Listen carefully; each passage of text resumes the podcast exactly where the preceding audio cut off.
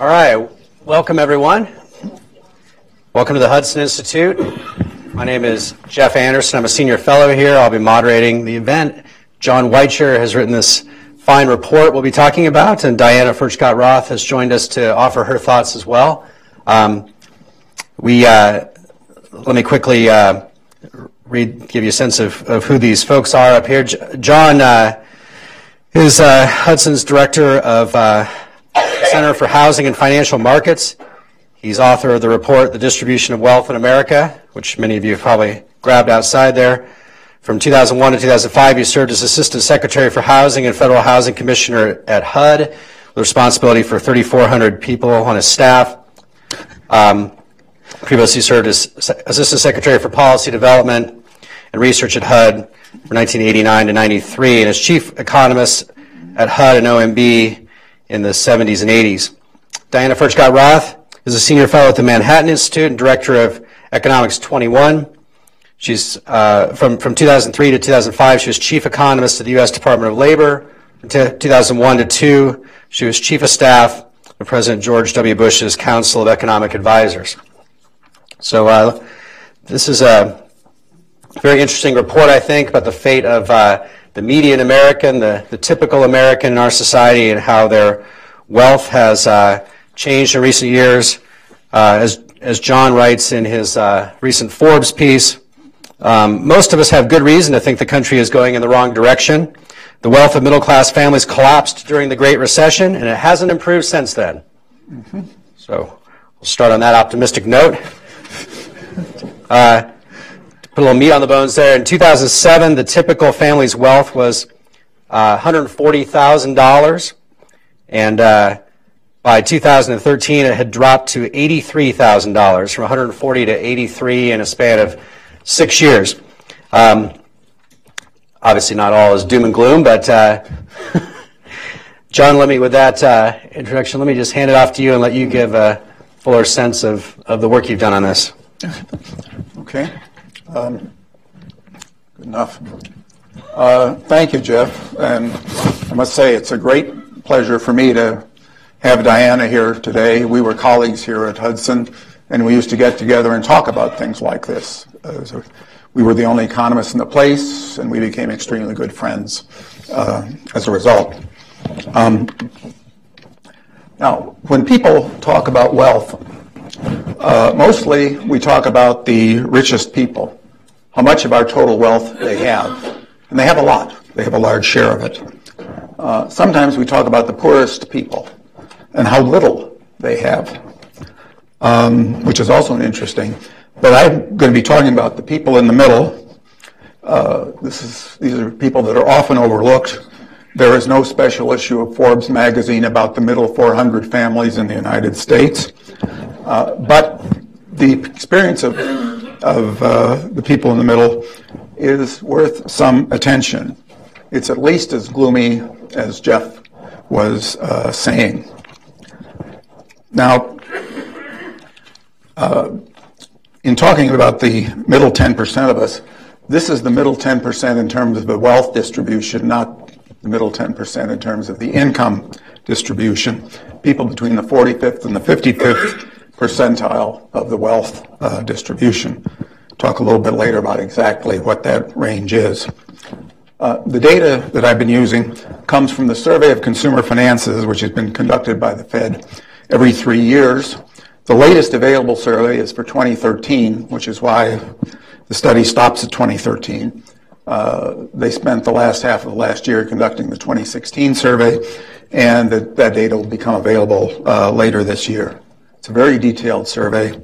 Uh, if you want to know how many people in America collect stamps, uh, it's in there. Uh, you have to look, but it's in there. And it's very useful to have, even apart from such things as how many of us are stamp or coin collectors. Uh, I'm using a PowerPoint because I think I'm going to be talking about some specifics, and I think it's useful to have the numbers on the screen. Uh, otherwise, it's very easy to get confused. Uh, so, with that, let me uh, start in. Let me try to start in. Okay, let's press the right button. Uh, let me start with a little bit an explanation of what's wealth and what's income. And I apologize to the people here who don't need to be told this, who know this to begin with. Uh, I have it because fairly often uh, I've had professional economists ask me for my papers on the distribution of income. I have never, in 50 years as an economist, written a paper about the distribution of income. I have written more than half a dozen about the distribution of wealth, uh, but people, if my fellow economists can't keep straight, this straight, uh, why do I expect an audience of a broader group uh, to be uh, keeping it straight? Um, wealth is a stock. It is what you own minus what you owe at a particular point in time. What you own minus what you owe at 10 minutes of 1 on January 31st, 2017. Or where you were on New Year's Day. Or where you were when your last kid finished college. Or some, some specific uh, date. Or when your first kid starts college. Um, the uh, income is a flow. How much did you receive last week, last month, last year, uh, some, some period of time? Now, the largest category of income is, not, you won't be surprised, is wages and salaries. Uh, it's two thirds of the total income that we received, uh, typically over the whole last 30 years, and it doesn't vary that much from one to one uh, year to the next. Um, uh, there is no corresponding wealth component uh, to to wages and salaries. There's a if you line them up next to each other, there would be a zero in that column. And the same is true when you look at uh, the largest category of wealth. That consists of the homes we own, value of the house minus the mortgage, the equity we have in their home, and there's no corresponding income category. Now, if you, if you, if you own your house and you use part of it as an office, then you may have some income related to the house. Or if you rent out a spare bedroom, you may have some income related to it. But by that time, you're not talking about simply an owner occupied house. You're talking about a house that is serving multiple purposes.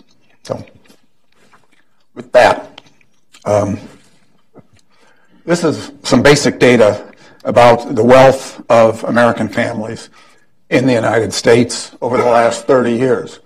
And as you can see, the total wealth that we had starts at 19, in 1983 at $24 trillion. And this is right after the second worst recession that we had uh, in the post-war period, the recession of 81, 82.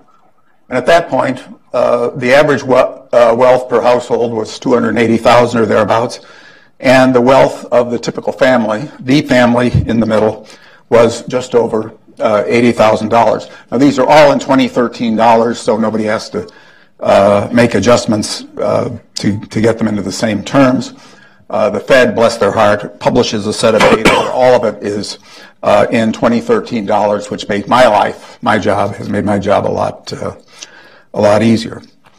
Uh, now we had a sharp recovery from 83 to 89, uh, a mild recession between in 1991 and a mild drop in total net worth and, and uh, average net worth, and the median came back down to where it had been in 1983. And then we started a 15-year boom, uh, in the course of which the total wealth in society more than doubled. The wealth of the typical family doubled. The wealth of the average family doubled. Uh, the, the, wealth of the family in the middle rose by about two thirds. Uh, substantial uh, gains all the way around. And then we have the Great Recession uh, and the weak recovery, and the total wealth in the United States is down by about 10%. The average is down by about 15%. The median the family in the middle is down by 40%. And, that, and they lost that 40% in the first three years, and then there's a little bit more of a loss uh, for good measure. So, with so what what do we own? What is our wealth? Well, the, typical young family, which is not very well represented in this room, uh, when you start out, uh, form your form your own household, go into the labor force, you typically start out with two assets. You have a checking account and you own a car. Uh, in your late 20s, early 30s, mid 30s, you're likely to pick up a couple more assets. You're likely to buy a home, and you're likely to start a retirement account. And those are the assets that most people have for most of their lives, and they remain throughout people's working lives the uh, the most important uh, uh, share. Um, these four assets in 1983 uh, added up to $115,000 on average. They were 40% of our wealth. Since then, they've gone up to be almost 50% of our wealth, and that is because of the increasing importance of retirement accounts. In 1983, the law had just passed, which made uh, IRAs generally available, including to people who had pensions from their jobs uh, to begin with. Uh, now, these are not the only assets we have. Um, 10% of us or so own a small business. 20% of us own rental property. 10% own commercial real estate. 5 to 10% have a vacation home. Uh, 10% of us own mutual funds. 10 to 15% of us own stock, apart from our retirement account. Uh, 20% of us have cash value life insurance. Uh, and there are other assets that are less important. But the major four assets remain the major four assets throughout your life unless you're really rich in a, a millionaire, a multimillionaire, uh, and, and on up. Okay. Uh, a little bit about who the families are in the middle. Here you see the wealth range for the, for the 10% of families in the middle. It was from 105,000 to 175,000 in 2007, and it dropped uh, by about uh, almost half in uh, by 2013. Uh, what happened to wealth happened to a slightly lesser extent with income. Uh, the median income for these families dropped from 54,000 to about 46,000 in the course of the Great Recession and the weak uh, recovery. So it was not a great time for almost anybody. Um, the median age of the families in the middle uh, is in the middle of the is middle age, uh, a little younger than 50, a little older than 50. Uh, the typical family in the middle is a married couple, and if they're a married couple, typically they have children children still in the home. Uh, a little bit more about them. Uh, here I'm talking about the heads of households because that's the uh, only way I get comparison data from the Census Bureau. 30% uh, of the families in the middle had at least a college degree according to the Survey of Consumer Finances. That's compared to 33% of all U.S. households, and this is in 2013. Uh, the uh, racial and ethnic composition of the families in the middle is not very different than uh, for fam- uh, families as a whole. About three quarters of, of us are of them are white. About a quarter of them are members of minority groups, and we're and I don't have uh, other races here, which is the other group that the Survey of Consumer Finances had has. Uh, I think these are worth keeping in mind because we heard a lot over the last several months about uh, uh, white men without a college education. And it's, I want, I want to make clear that talking here about a somewhat different group. Uh, we are, the families in the middle are about as well educated as all the rest of us. And uh, they are about the same in race and ethnicity as the rest of us.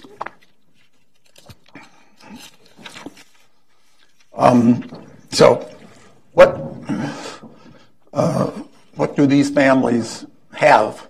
Looking at this in a little more detail. And you can see that uh, families, in, fewer of the families in the middle owned their own home in 2013 compared to 2007.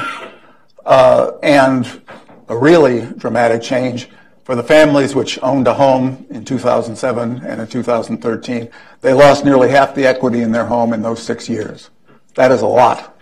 Uh, uh, for, again, most of these families had a, uh, an IRA or 401k in 2007. That percentage dropped rather uh, noticeably from 56% to 47%. The median value didn't change very much, but clearly there was less, uh, less invested by families in the middle in their own retirement. Uh, 10% of, this, of, them owned a small business in 2007 uh, with a value of about $50,000. Uh, by 2013, 7% owned a small business, and they got the same, uh, resu- the same thing happened to them that happened to the homeowners. The value of their business dropped almost by half. Uh, this has not been a great time uh, for these people. Uh, the families in the middle lost 40% of their wealth in three years and haven't gotten any of it back.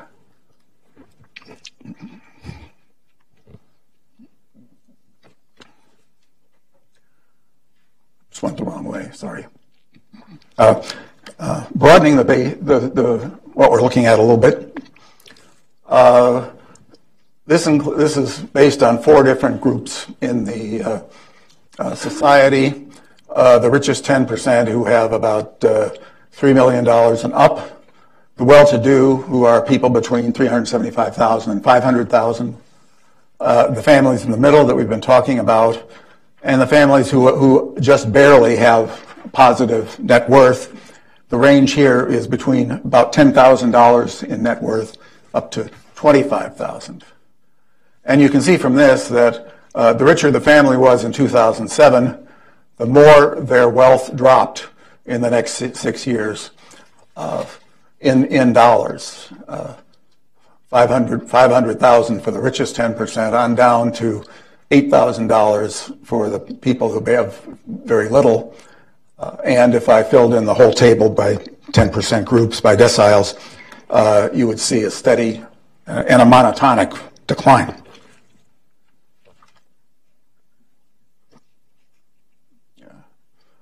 Uh, but there's another way of looking at this too. Richer the family was in 2007, the smaller the percentage drop in their wealth was. Uh, the richest 10% lost 11% of their net worth.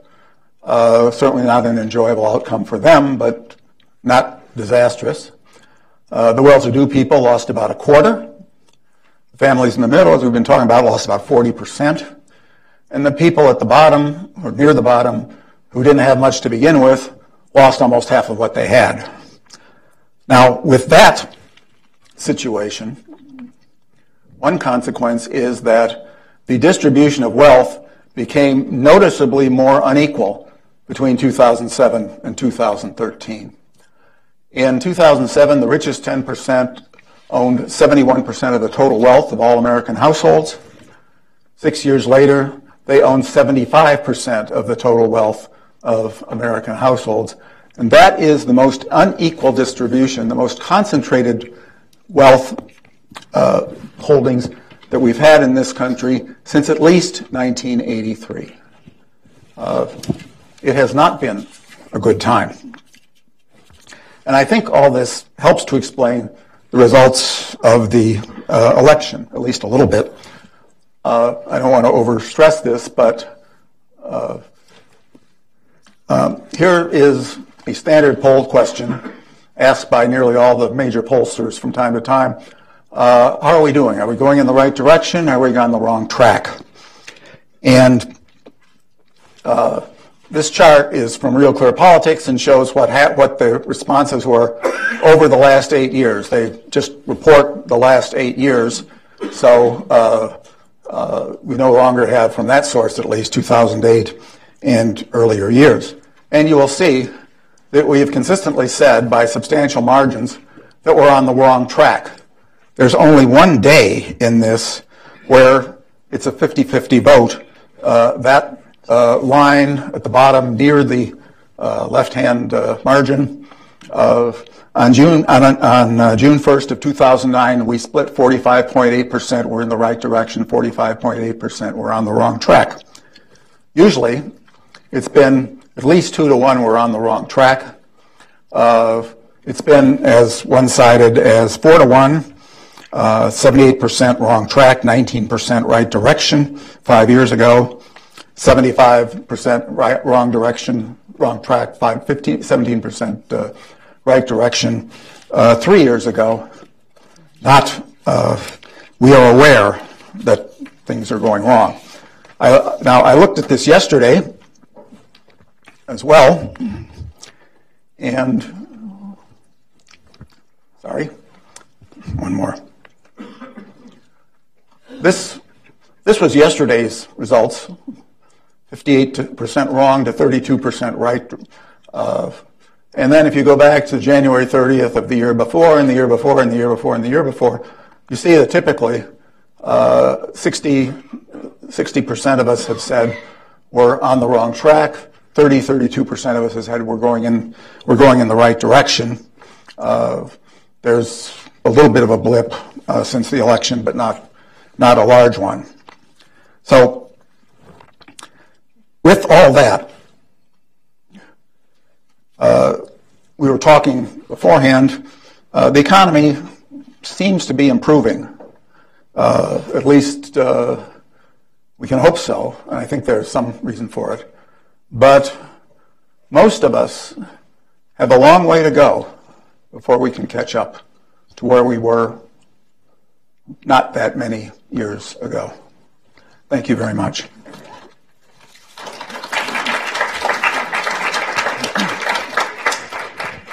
Do you want the slide? John, can I ask you a quick question sure. before I hand it over to Diana? The slide you had uh, shows the share of wealth that uh, comes from those four assets mm-hmm. checking, cars, housing, and retirement accounts.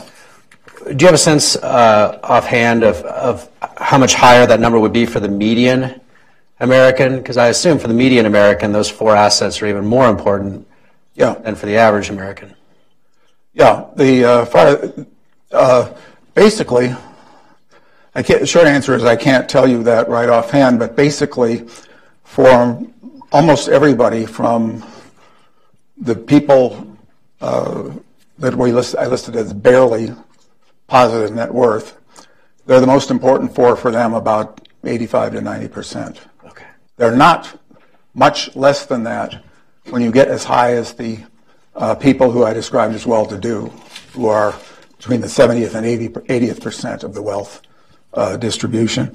And for people who are nearly millionaires, it's a little less than that, but it's still these are what these are the things they own, and they may they probably own something else, but also they have a much uh, richer uh, IRA and a much bigger house.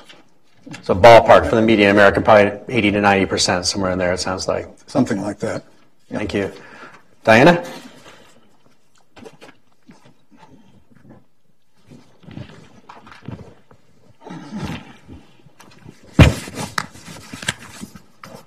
Well, thank you very much for inviting me to comment on this paper. Uh, for many years, I was able to say, when asked about wealth inequality, I was able to refer to the magnificent series of papers that John Weicher has written and say, income inequality might have changed, but wealth inequality has not changed. You know, case closed, because John has written a series of papers every five or six years coming to the same result. This is the first paper where there's a difference, so I'm going to have to learn another line. I'm going to have to say, yes, wealth inequality has also changed.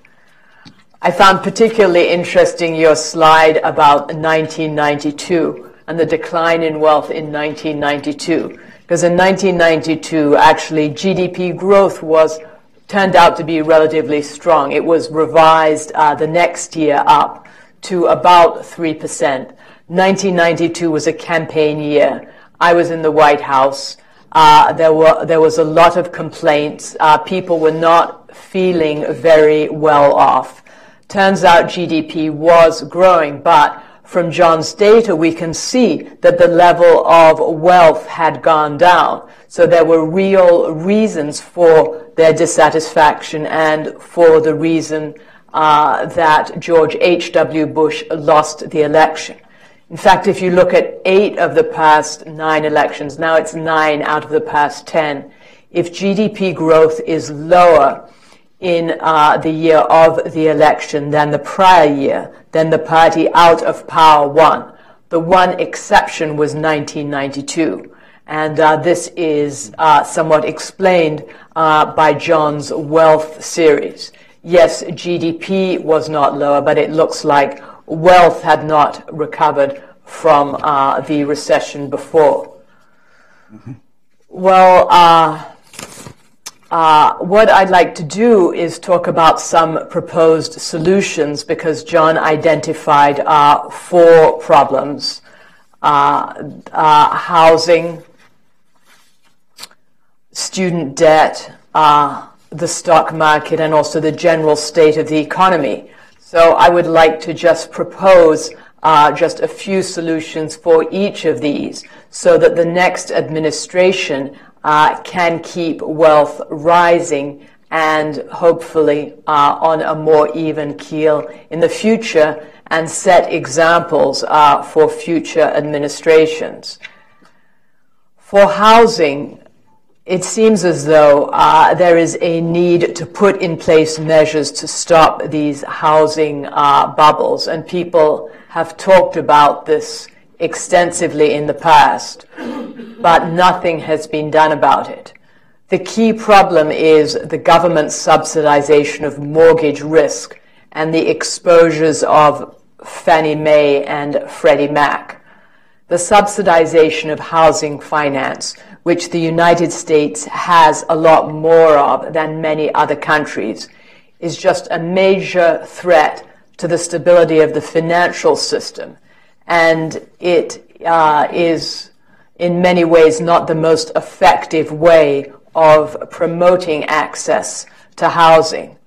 Well, this has come about because there are very powerful political interests, such as Acorn, in the urban areas that want real estate lending to be sponsored by the government. There's a large urban populist movement that wants the government to subsidize housing lending. And they also want to subsidize these vacation homes, although the subsidy of vacation homes has declined over the past uh, 10 to 15 years. So when you have these subsidies, then housing value and housing equity is more likely to be hit in a downturn. And this is something that Dodd Frank has not solved. Uh, there are many small banks that are invested in housing, and the too big to fail uh, solutions uh, have not addressed the problems of these small banks and the extent to which they are liable in the case of a downturn. Uh, we saw before the recession uh, mortgage leverage rates skyrocketing. We saw the share of mortgages requiring a down payment of 3% or even less went from zero in the mid 90s to about 40% just prior to the crisis. Well, some solutions are uh, I would recommend phasing out Fannie Mae and uh, Freddie Mac and uh, uh, the losses that Fannie and Freddie have are extraordinarily high right now, and we need to be dealing with those losses by phasing out gradually these entities. We also need to phase in a movement from the 3% down payment to a 20% minimum down payment requirement. A third policy that might make sense if we want to help people uh, in the housing area is to provide assistance to the cost of locking in longer term interest rates for low income individuals because they are potentially more susceptible to the increase in uh, a flexible rate mortgage, such as a five or a seven or a three year ARM. A fourth policy idea would be instead of subsidizing housing through the lending, is to subsidize it through down payments. And this has been tried in Australia, where there's a down payment assistance program. Every Australian qualifies for a $7,000 first time homebuyer subsidy, which increases their down payment, reduces their leverage, and makes their home more affordable and this has a stabilizing effect on leverage ratios and creates a real stake for people in their homes and in their communities. Well, let's move on to student debt. Uh, you all have the paper in front of you, and there are some very interesting tables on how student debt has ballooned and has lowered the value of wealth. If you look at the tables, you can see that people in high, increasingly higher ages over time owe more uh, student loans. And we need to try to, again, phase out the federal government from the student loan business because they just give whatever student loan generally people ask for.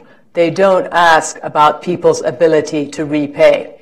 If I'm a C student and I'm going to uh, a local university and I want to major in women's studies, uh, they will fund, they will give me basically as much loan as I ask for, even if I have no ability or my parents have no ability with the Parent Plus loan to repay this loan. And C students occasionally uh, drop out in the middle. Few of them finish in four years. So many of them are stuck with the level of debt and without any degree to pay it off. Now, if you're a bank and you're responsible for getting back the money that you lend, you're not going to lend a C student $100,000 to major in some subject where they won't be able to get a job afterwards. You will ask more pertinent questions. You know, what are you going to major in? How much are you going to borrow? what were your grades in high school. The federal government in general does not ask any of these questions. Uh, instead, many, many students are defaulting on these loans. Plus, we've put in place partial repayment programs where after 10 years, the rest of the debt just vanishes, uh, which of course is helpful when it comes to equity and wealth but it's not helpful when it comes to the federal government's balance sheet and its ability to help more students who really do need these loans. Another thing we should do is just completely end these federal loans for graduate school. You can have people borrowing money uh, supported by the federal government for law school, uh, business school, medical school. Uh, these are loans that they should get through the private sector. Uh, it's one thing to say that the federal government should subsidize a BA, quite another thing to say it should subsidize a medical degree and a law degree, which are supposed to be very serious investments in human capital that result in a large flow afterwards. Well, let's move on to the stock market. Uh, John's tables showed uh, IRAs, uh, 401ks, the ups and downs, and we need to take a good look at the Federal Reserve, at its dual mandate. There's a new administration coming in, uh, a new Congress. They might want to look at the dual objectives of full employment and price stability, and maybe just stick to price stability, move to something like a Taylor rule, uh, which is basically 2% growth above the target rate of inflation the Fed these days is taking 2% as their target rate of inflation. And by prescribing adjustments to the funds rate uh, when positive or negative output gaps appear, the Taylor rule recognizes that the Fed can pursue and achieve modest countercyclical objectives, smoothing out short run fluctuations in real variables even while stabilizing prices in the long run. The problem with uh, the Fed's policies over the past eight years is that it has resulted in a big run up in stock market values that can then collapse as a bubble, just as the bubble popped in terms of the housing market in 2008 and 9 and thereafter. So if the Fed, having kept rates close to zero for so long, uh, now raises them, it's very possible that there will be an adjustment in terms of stock market values and people's wealth is going to be negatively uh, affected in terms of their investments in their IRAs and their employer pension plans. Uh, we can also see some of this spillover in terms of property, because if you cannot get, if you're retired and you need a rate of return on your assets, and you cannot get this through a savings account, through a typical T-bill account, you're going to go into the stock market and take on uh, a larger amount of risk than you are comfortable with just for the purposes because you need that return to live on. Further, you might decide to invest in property, take a lump sum out of your IRA that really should have been in T-bills, uh, put it in maybe some rental property so that you can get rent as a source of income to live on. And this is highly distortionary in terms of uh, the zero Federal Reserve rates right now. We have to hope that the Fed is going to raise rates gradually to a more normal historical level. Finally, uh, what we really need to do is have a higher rate of economic growth so that people can be replenishing uh, their assets. They uh, get more wage and salary income, which can partially go towards savings. We need lower tax rates, a better regulatory policy. It makes no sense for us to have the highest corporate income tax in the world at 39%, including federal and state taxes, when the OECD average is 20%, when the UK is 20% and planning to go down to 17% in 2020. This would result in increased funds coming back into the country and making more job opportunities. Earnings rise uh, through mobility. People need the opportunity not just to get in the job market, but also to rise through the job market, and we need additional investment from all over the world for that. We have the lowest labor force participation rate since the 1970s. Our labor force participation rate at about 67% is, sorry, it's about uh, 62.7 now, is equal to 1978 levels. And this is before the decade where millions of women marched into the labor market. We need to provide more opportunities, and one of those ways is fundamental tax reform, both on the corporate and the individual level. And we also have to hope for regulatory reform that'll make it easier for businesses uh, to grow and expand and be created in the United States. And I hope that this is uh, the last uh, paper that John writes where he says wealth inequality has increased, and that the next paper he writes, we will be back to trend. And we can say, with the exception of the paper that John brought out 2017, wealth inequality is about the same. Thank you very much. Thank you, Diana. I just want to make sure this may not be necessary, but just to be on the safe side, I want to make sure everybody's clear on the distinction here between when John's talking about wealth versus income. He writes on page uh, five of his of his uh, publication that wealth is the value of the total assets one owns minus the total amount of debts. Wealth is synonymous with net worth. Income is the money that a household receives over a given period of time. So basically, John, correct me if I'm wrong, but basically wealth is what you own, mm-hmm. income is what you earn. They're not necessarily one and the same at all. I mean, you can imagine someone who has phenomenal wealth and no income stream, mm-hmm. uh, and you can have someone else who has a great deal of income stream, but up until that point had accumulated no wealth. Mm-hmm. All those widows, for example, living on the Upper East Side, have very little income but large amounts of wealth. Mm-hmm. Uh, that, you can see in, when you look at the um, uh, you look at the relationship between uh, wealth over time and uh, over as you get older and income as you get older. And when you're hitting the retirement age, your income drops, okay? But your wealth does not. Your wealth tends to go up more for a few years after you've stopped working, and then uh, you begin to draw it down in and through the rest of your uh, through the rest of your life. Uh, you can be asset poor and income rich, or income poor and asset rich, as well as having having a balance. And uh, the younger people will tend to have uh, decent income, relatively speaking, but not much in the way of assets.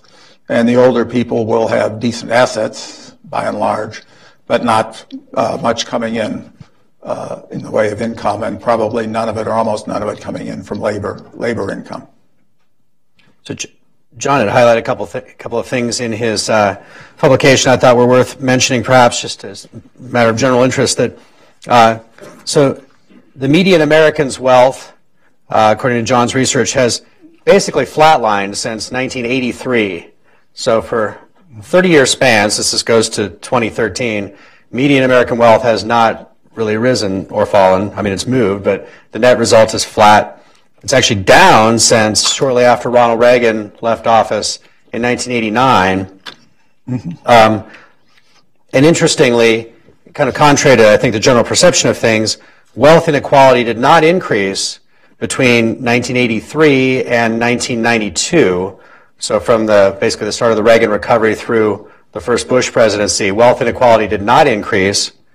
Um, but it did increase more wealth inequality from 2007 to 13, and as well as from 2010 to 13 during the Obama recovery, which is perhaps striking. That that's not. I think. I suspect if you asked people that question, they would have answered in the reverse. Um, income, uh, the income of the median American has also not been great in recent years, but. Uh, but it at least has risen since uh, 1983. So the wealth numbers are even a little bit worse than the income numbers. I guess, John, I'll start off by asking you um, why is it that uh, wealth inequality has increased uh, in the Obama years when it did not increase in the Reagan years? Um, and was there anything that uh, Obama could have done about that to, to prevent that result, or um, anything else you want to say about that? Well, they tried. Um, there were, if you're, a housing uh, specialist, there were all these programs to try to keep people who uh, uh, owned their own home but did not have much equity in it, did not have much income, try to keep them in their home. We had, I can't remember what they were, but there was HAMP, and there was HARP 1 and HARP 2, and they kept trying to find some way of, of uh, getting uh, uh, resources back into the housing market and also keeping people from losing, uh, losing their homes. That uh, did not work very well. Uh, efforts in the last year of the Bush administration did not work very well, and it, the housing market got overtaken in the, in the public uh, impression, I think, by uh, what had been happening in the stock market, which went down a lot from 2007 to about 2009, and then bounced back. Uh, and so, if you can, uh, when I first started looking at this, uh, it looked as if there was no stock market collapse in 2008 9. For that matter, uh, because of the three-year cycle on the uh, Survey of Consumer Finances, you miss the dot-com bubble and the dot-com bust. It doesn't. It just happens that the timing of the uh, surveys was not the same as the timing of, of the market. And I think what's necessary here, I think Diana has some good good uh, policy uh, recommendations here, but I think it's going to take a, a significantly stronger economy to get people uh, into a position to buy their first home and to uh, uh, go on go on from there.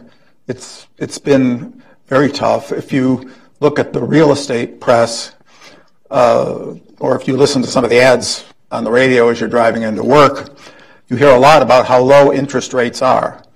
And they certainly are low compared to any interest rate that I've ever paid uh, on a mortgage. Uh, but there is not the market on the borrower's side for 4% loans in substantial, uh, in substantial volume. People, people, I think, are scared. I think lenders are scared that they may be making a misjudgment in the view of the uh, financial regulators looking look, with the benefit of hindsight, telling them that they, they, did the wrong things. Right. And I think you've got to you've it's it's going to take a while for that to uh, for that to come back. Well, under Dodd Frank, uh, a lender has to be sure that a borrower can repay the amount. And Ben Bernanke famously could not refinance his house after he left the Fed because he didn't, as chairman of the Fed, when he resigned, he didn't have a job, and so he couldn't refinance because the bank could not prove that he could repay his mortgage. So some of these regulations just don't make sense and have stopped lending. I think another part is that the price of homes has just got so high that even with a zero, uh, a um, four, three to four percent mortgage, it's not affordable for a lot of young families. I think uh, the price changes have been uh, regional more than more than national. Uh, speaking as the uh, spouse of someone who inherited a condo on the Ohio River just across from Cincinnati, just across from the ballparks uh, for the uh, Reds and the Bengals. It took three years to clear to get that condo sold, and we were not trying to keep it for any purpose whatsoever. Mm. It took it took a long time. A lot of a lot of places, the, the, the housing market did not improve because there simply was not the underlying economy. And even nationally, isn't it true that the housing housing prices have barely now gotten above where they were in 2007? Yeah, yeah. Just a little bit, a little bit about how this uh, survey works that John's been relying on here. It says uh, he writes that the uh, survey respondents are chosen randomly from the population. Uh, some others are selected because they're households with high wealth. They need to make sure they have a representative sample of that. Each household is asked several hundred questions about its assets and its debts, also about its demographics and other economic attributes. The typical interview lasts about 90 minutes, but some are substantially more than three hours. So my question is, how does one avoid these surveys? well, how do you know they're right? How do you know people give the right answers to them? Um, well, that I think is a subversive question, and I will uh, trust uh, the people at the Fed, the Fed to uh, be doing uh, doing the job. Uh, I hope they are certainly. Um, now, I think uh,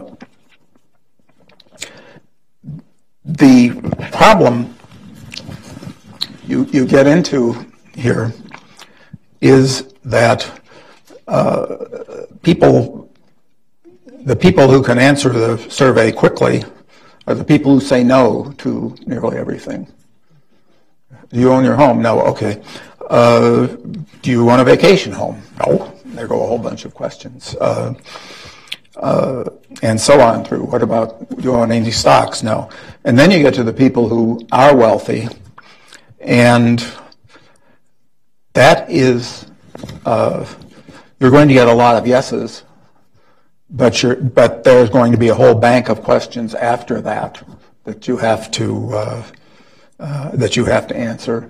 And uh, the Fed folks start every paper they publish about every survey with thanks to the people who responded.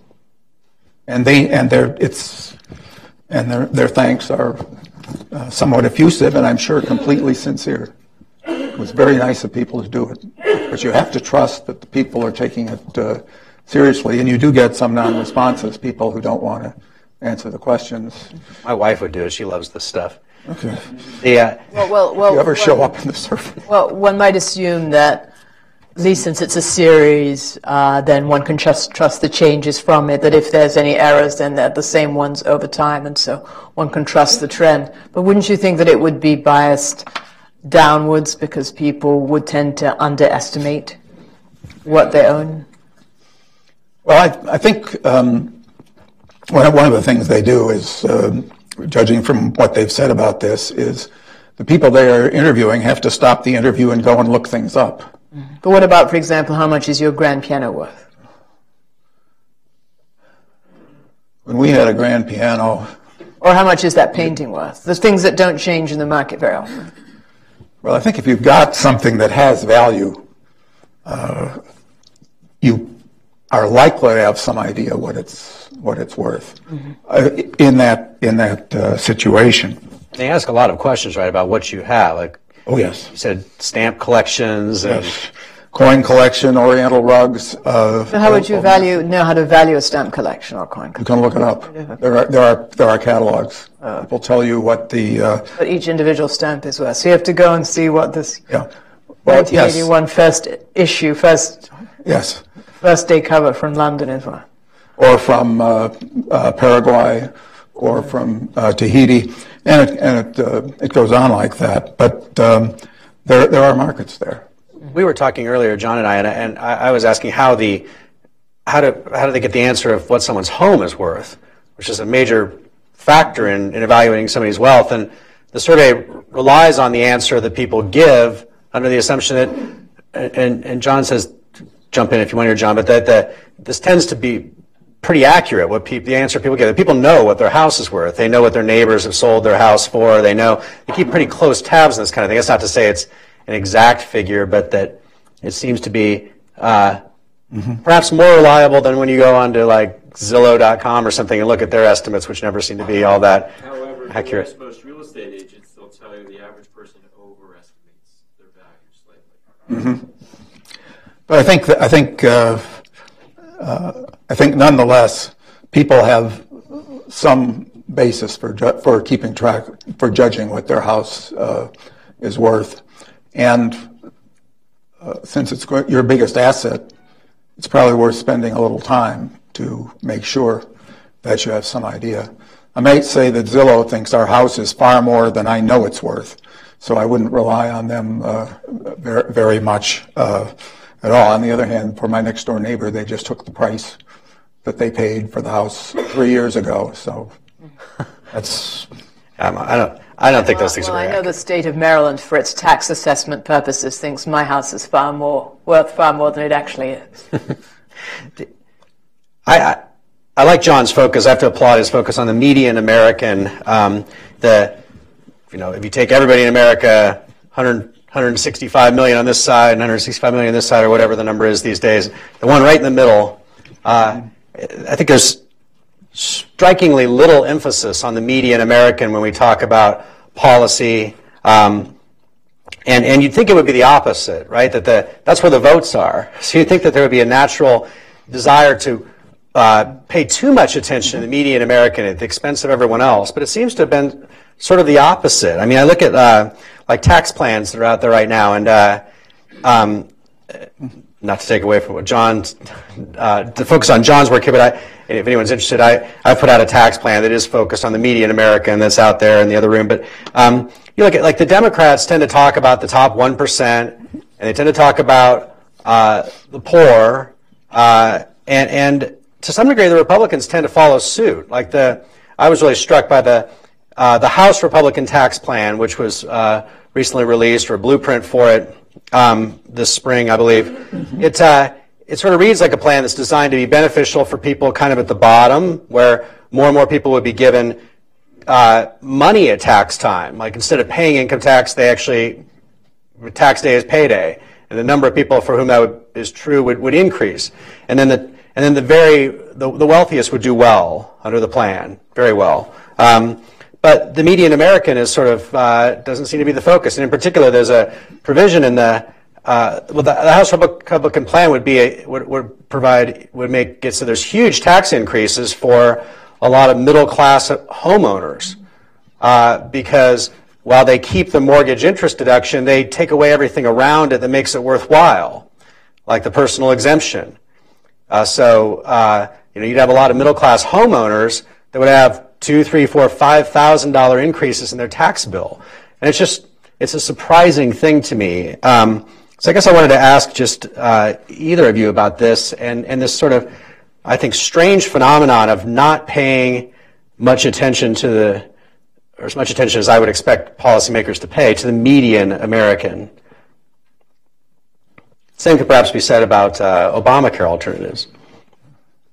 Sometimes it's because it's difficult to calculate, and John has just done an excellent job of doing these calculations. So it's pretty easy to, for example, uh, get the top 10% or the bottom 10%. The median is sometimes harder to calculate, or it's hard, and it's easier to get the average than it is to get the median for many of these things. I think, um, uh, you know, most of us have no particularly clear idea where we were 20 years ago or 30 years ago if we were, in fact, the head of our own household and not uh, living in our parents' household. You just don't, you just don't keep track of things very well. It's, it's too much trouble. You don't make, you don't, we don't make inflation adjustments routinely on a, on a day-to-day basis in our lives, not even if we're, uh, we're economists. And I think, therefore, people tend to lose track themselves of how well they're doing over a long period of time. I could not tell you what our net worth was 30 years ago. But as you've noted, people seem to have at least a vague sense that they're not happy with how well they're doing with the surveys of whether the country's on the right track or not. and and and uh, what's happened in those six years from 2007 to 2013, you probably lived through them, and you probably have a pretty vivid memory of what happened to you during those uh, during those six years. We'll see what happens. Uh, three years uh, with this year's survey. I, am sort of afraid that Diana's going to be disappointed, and I will have to write another paper about the continuing decline in the wealth of, of, the, of the families in the middle through 2016. Absolutely. I hope that's the last one. Donald Trump is going to make America great again, and I'm sure that the wealth is going to go up commensurately. But it's hard for him to make a difference in what people had in 2016. Yes, that's true. Yeah. Uh, I don't think the market, although the stock market went. You'll have to do one for the next three years after. Yeah. I mean, I would I would think the fate of the median American is important in terms of just the general health of the of, of our mm-hmm. of our polity. That the if uh, if if the typical American uh, believes they're they're doing well and believes in the system, it's going to go a long way toward uh, either a mm-hmm. feeling of public happiness or dissatisfaction, as the case may be, with with all of um, our whole structure. Let me. Uh, so, let me let me ask. I'll get to the questions in one second. There's one more uh, one more question I wanted to ask here is the uh, um, John. You, you make the observation that uh, in the uh, let me let me quote you directly here that in the in the 70s when inflation was running rampant. Um, among assets which offered some protection against inflation, a home was the easiest for most households to buy. And this is kind of an offbeat question, but I'm, I'm curious whether the two of you think that is, is inflation actually good for the median American in terms of accumulating wealth? And I ask this because it seems to me that inflation is one of the uh, better guarantees of like increased value of your house, and since houses are uh, are a key part of what uh, the median American owns as wealth. I mean, what they owe the bank doesn't change, so with inflation, they can do quite well. My parents bought a house in Southern California in the mid 70s and the, at the height of the, and then over the next few years, the height of the Carter inflation, the house went up tremendously and they still owe the bank the same amount. Um, mm-hmm. Obviously, there's trade-offs there with like seniors living on fixed incomes who don't want to leave their house. But what do you think? I mean, on the whole, is inflation actually a good thing for the median American's wealth? I think, I think you spend an awful lot of time trying to offset the effect of inflation on, on, your, on your life in that situation. And I think if you go back and look at uh, the way people uh, responded to surveys and the way they voted in those years, uh, for a while, uh, Republicans uh, blamed the trade unions for inflation, and uh, the Democrats blamed the banks. But after a while, they were all they were both blaming the government and it was it had it was harder and harder to uh, uh, work through your own financial situation with with inflation in in double digits, and by the time it came to an end, uh, at the as the Carter administration was uh, winding down, you were seeing uh, mortgage rates, 30-year fixed mortgage rates at 18 percent, uh, and nobody in a position to do that. I remember a conversation I had with an executive of one of the major lumber producers in the country. Uh, and he was pounding on the table and saying, if we can just get the mortgage rate down to 15%, we can sell some houses. Uh, Wow. It's, Yeah. Is there, is there sort of a, Um, inflation is extremely distortionary. It's very bad for the economy. It's asset theft. Basically, the Federal Reserve, by in, allowing inflation to increase, is taking assets from Americans. And some people are suggesting that inflation be allowed to rise to make it easier to pay down uh, the value of the U.S. debt. Uh, this is not something that a responsible government or a Federal Reserve uh, should be doing. It's terrible for the economy, terrible for incentives, results in a lot of distortions. what would you don't say the, what would you say the ideal inflation rate is? Well, I would say it's zero, but the Fed errs on 2% to make sure that we don't have disinflation. So I would say the ideal is zero, but the Fed target rate Yeah. is 2 to make sure we don't have disinflation, which is even worse. yeah, I think that's, I think that's exactly, uh, exactly right. What's the ideal interest rate level? Whatever, whatever clears the market, frankly. And it's different for different assets. So, for example, risky assets have a higher level, and uh, there's different interest rates depending on the level of risk throughout the economy that you can observe. If you try to borrow money against your stamp collection, you will pay a rather high rate of interest uh, if you aren't simply thrown out of the, the bank when, when you uh, when you raise the possibility. There's no one interest rate. Let me Open it up to questions here. Uh, in the back there. Thank you, Irv Chapman from Bloomberg. Um, parenthetically, a lot of the uh, mortgage lending is uh, over the internet now and not from Wells Fargo and, and Chase. Uh, but looking at the uh, photograph of a, a, a housing tract, uh, from what you now know of Trump economics and congressional Republican economics, what do you think is the uh, near-term result going to be for the home building industry, the home improvement industry, and, and uh, those lumber yards? Well, we seem to be more optimistic, which is probably uh, good for the housing market. Uh, but uh, I don't quite know where the new administration's economy, economic planning is going. Uh, I'm not awfully persuaded, enamored of the idea of uh, uh, having a wall between us and Mexico. I think that will hurt us, many of us, at least as badly as it will hurt uh, many Americans, even though some of us, and we, you know, the problem is, you can probably name the people who will benefit from a wall between us and Mexico on both sides, whereas the people who are hurt may not, it may not be as obvious uh, to them. So I, I think, I think, I don't know where that, how, that uh, economic policy is going, and it's hard enough to predict the economy when you know where the economic policy is going. Come back next year. Do you want to respond to this? Oh, I can forecast the past, but the future I have more trouble with, so I'm going to pass on that question. But Hillel had a question. One, one forward. Um, Thank you both very much. Um, I wanted to ask two questions. One uh, to either of you, but probably John, since he's been looking at the data uh, mo- most closely. Um, Does the survey um, capture uh, people's, uh, the change in their position, in uh, their relative position of households? It say is, does it give you any information about how people move up or, for that matter, down uh, the relative scale over time? Um, and the second question, uh, um, I'm not sure how to frame it, but um, in years past, one issue that was not, I think, uh, so prominent, but was mentioned by Diana, was student debt. Yeah. Uh, I'm wondering how serious a problem you think that is going forward, because it, it, um, and how strange it may be for us going forward, since it has risen to, or seems to have risen to very, very uh, spectacular levels.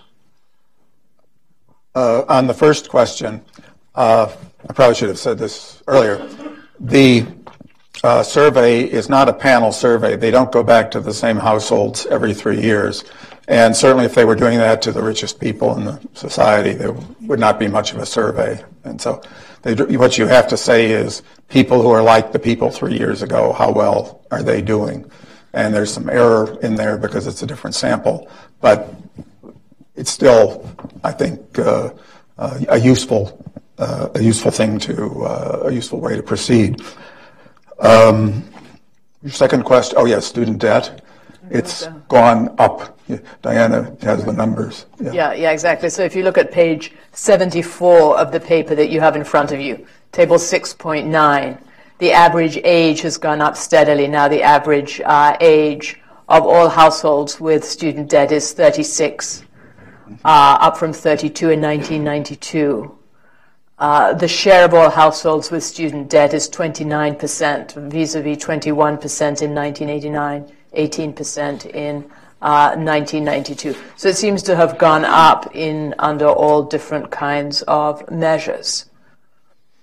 The uh, daughter of a friend of ours, uh, she went to graduate school, uh, came back and was saying to her parents, I think I'm the only person in the class who is not here on a student loan. Yeah. Table, table six And it was, it was not quite women's studies, but it wasn't necessary, it wasn't one of the markets, uh, skills for which there's great demand. Right, right. And, and also the percent of households with student debt, table six point eight on seventy-two. Uh, nineteen percent of households now have student debt, up from uh, about nine percent in nineteen eighty-nine. And, uh, the number is twenty-four million. The amount of debt outstanding, the total is seven hundred and ten billion. It is striking, isn't it, how the uh, as student as it becomes easier and easier for students to borrow money, the college's prices seem to somehow keep going up. Yes. Well, of course. Kind of in, the same- kind of in the same manner. Of course, I mean, As if it's almost not a coincidence. Well, yeah, of course, it's not a Almost. coincidence. I mean, if they can borrow, then, then the colleges raise their amount. I mean, you can see it even at, not, not not to be a Tuition. not to be a commercial for a particular institution, but the you can see where like Hillsdale College, which doesn't have uh, use the federal student loans at all, I believe, uh, uh, actually has prices now that are below in-state prices for uh, the University of California system. Um, let's uh, move over to the side of the room. Yes, lady in the front here.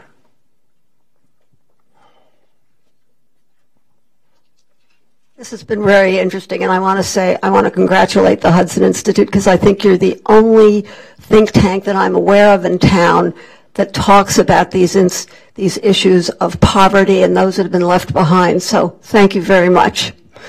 Um, I have a number of questions. First of all, can we get copies of your PowerPoints?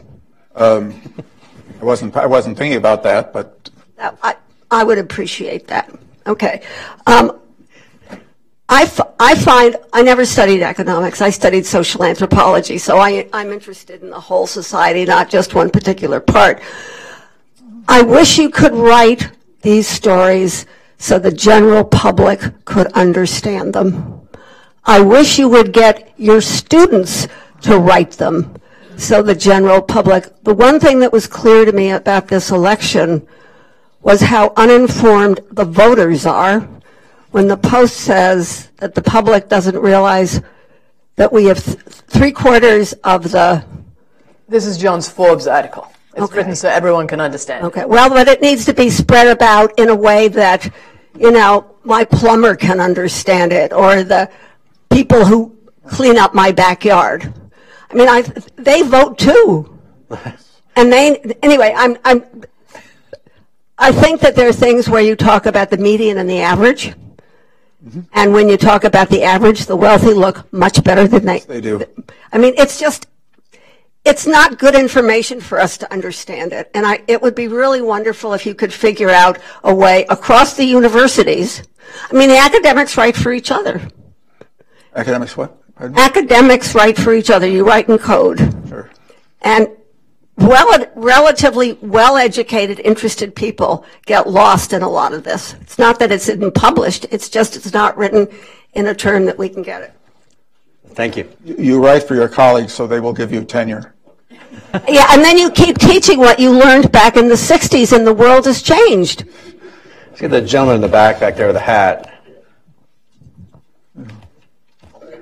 My name is Yaya Fanusie, and let me pose some of the questions I posed to my professors when I was a student. In, you mentioned that the wall, the wall that Yeah, Trump is wall. talking about, you didn't like it. Your response was, you gave some response. Is that based on your ideology, or is it factual analysis that got you to make that interpretation? we've had experience with trying to uh, stimulate our economy with tariffs. Uh, we had it in the 1930s, the Hawley-Smoot tariff enacted in 1930, uh, closed uh, a lot of people out of our markets and caused them to, a lot of them to cut us out of their markets. And we didn't really, nobody, nobody really benefited for that after, from that after a short uh, period of time. I think it's based on uh, what I know as an economist in terms of economic theory and what I've seen as an economist looking at what goes on around the uh, country. The, free trade agree the world, the, the, free trade agreement that we've had with Canada and Mexico has been clearly beneficial to all three of us, I think. There are certainly people in all three countries who are less well off uh, than they were before the agreement because they were producing whatever it was at a higher cost in their country than people in the other any one of the other two countries could do. I think when you have that, uh, you need a a serious policy for helping people whose jobs are disappearing to be able to get other jobs, the skills they need for other jobs where they can make uh, a good living without the fear that the day after tomorrow somebody's uh, going to undercut them. Now, job programs are much more Diane, job training is much more Diana's territory than mine.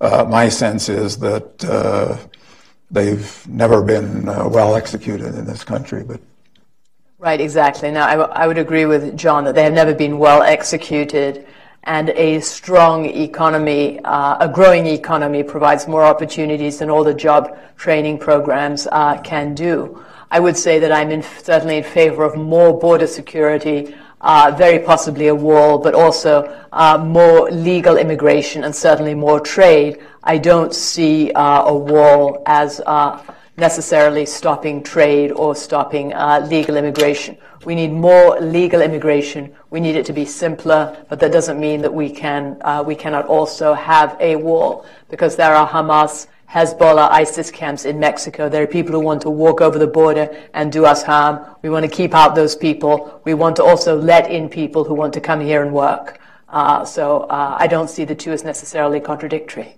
I always like to cite the stat that the uh, the percentage of people living in America now who are immigrants is almost the all-time high watermark, whether it's legal or, or illegal. That uh, it's that number has surpassed the percentage of Americans who are, are, immigrants has now surpassed the number in 1880 or 1920 in these high watermarks of of, uh, of immigration. Um, it's up almost threefold since 1970.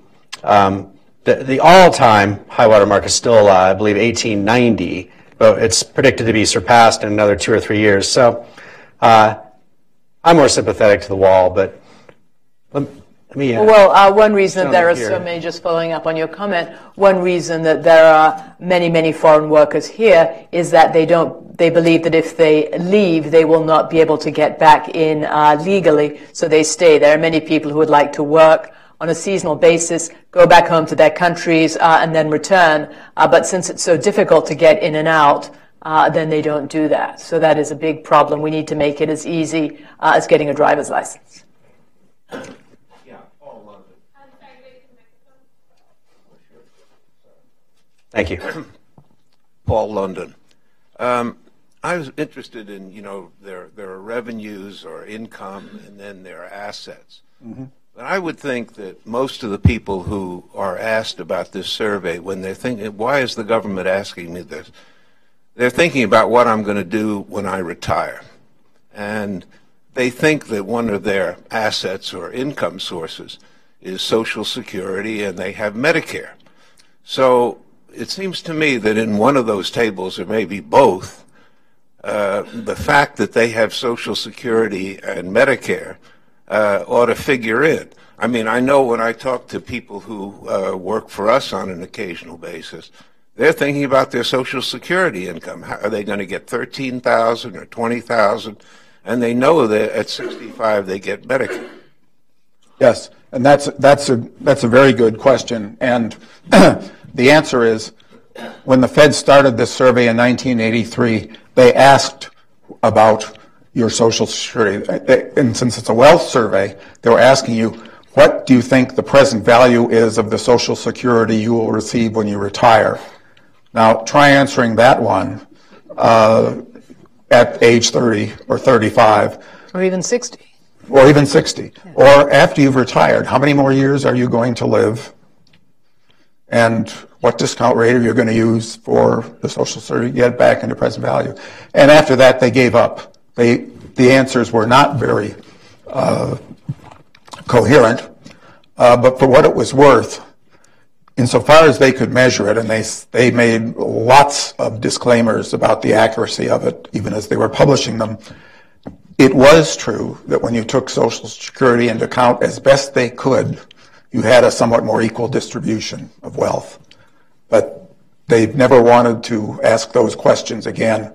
It's just impossible to do, to get something from their standpoint, and they make a living doing this, just impossible uh, to get answers that you consider really uh, trustworthy for a full cross section of the population. And just to be clear on that, John, so but that wouldn't affect the uh, the, relative wealth inequality from say 1989 to 2013, right? Because the same methodology is being used uh, from 1989 onward.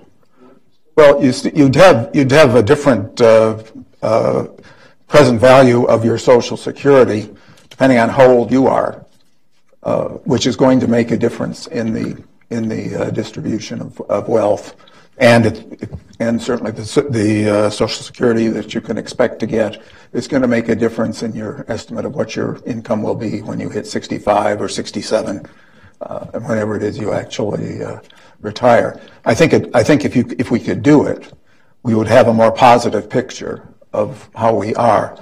Yeah. But I think uh, I, I, think it would be a very difficult uh, uh, thing to do, and people have problems with the question. Okay, do I retire now at 65 years and six months, or do I retire in two years, or do I draw my Social Security now, or do, even if it's discounted a bit?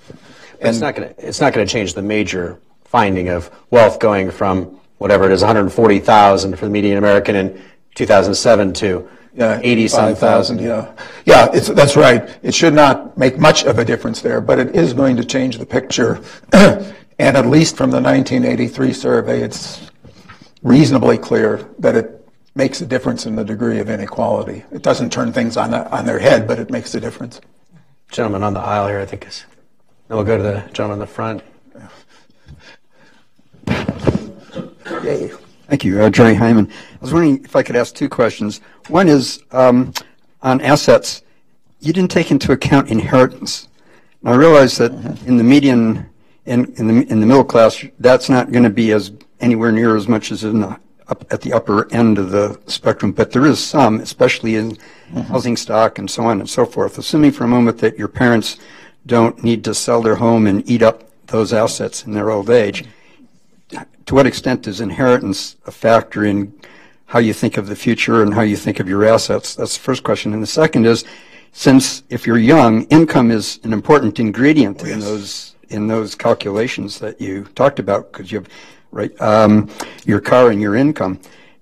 To what extent is the larger economy and the switch from the robotics, the technology, et cetera, et cetera, to what extent does that affect, in your view, your perception of your future income and your assets as they as they either grow or don't grow, given that you potentially don't have a job in the lower part of the uh, income scale, and or at, even in the middle part, which is which is the Trump right. That's part of where the Trump phenomenon has has come from is people feeling that they're not they don't have they don't have a future, and their kids don't have a future. I think with respect to uh, inheritance, uh, what you can expect to inherit is already showing up in the net worth of the people who have it now, your parents, your your other relatives, and uh, you yourself may certainly want to keep, take that into account, but you don't want to start counting that, those assets as belonging to two different families. It's just you're you're you're. Uh, uh, you're, you're going to get a, a, a confused picture of what we have. It was the right, right right direction, wrong direction. Yeah, you, might. Yeah, it might. If you if you uh, suddenly expect that you're going to get a substantial bequest from from your long lost uncle who you never heard of, uh, that's likely to change your view of right direction or wrong track, and or at least your sense of how well off you are you are at this point. But it's uh, it's it's a it's you you want you, you shouldn't be counting it uh, twice in in a in an attempt to count to uh, calculate total wealth or the distribution of wealth. That's am I correct? Am I correct in saying that the survey is trying to capture wealth at this moment yes. in time? Yes. Not not what you today's survey expect you will be. Yes. Having. Right. Right. Yeah. Yeah. I think to the that's extent uh, that um, people with low incomes might uh, come from low income families and also expect smaller inheritances, it might not change the total picture. I don't think there's any question that people who think they're going to be replaced by a robot, whether or not they are, it's going to affect their feeling about whether things are on the right course. I think it's also going to. Excuse me. I think it's also going to going to uh, uh, affect what you what you do, uh, what your best judgment is of what uh, is going to happen to you because of robots or what or drones or whatever it may be. Uh, I think it increases your sense of uncertainty as to where you are, and uh, if you can, you would probably be saving more to be protected against that uncertainty. And if you can't, uh, you're going to have a less enjoyable life until you can sort things out. I think that's clear.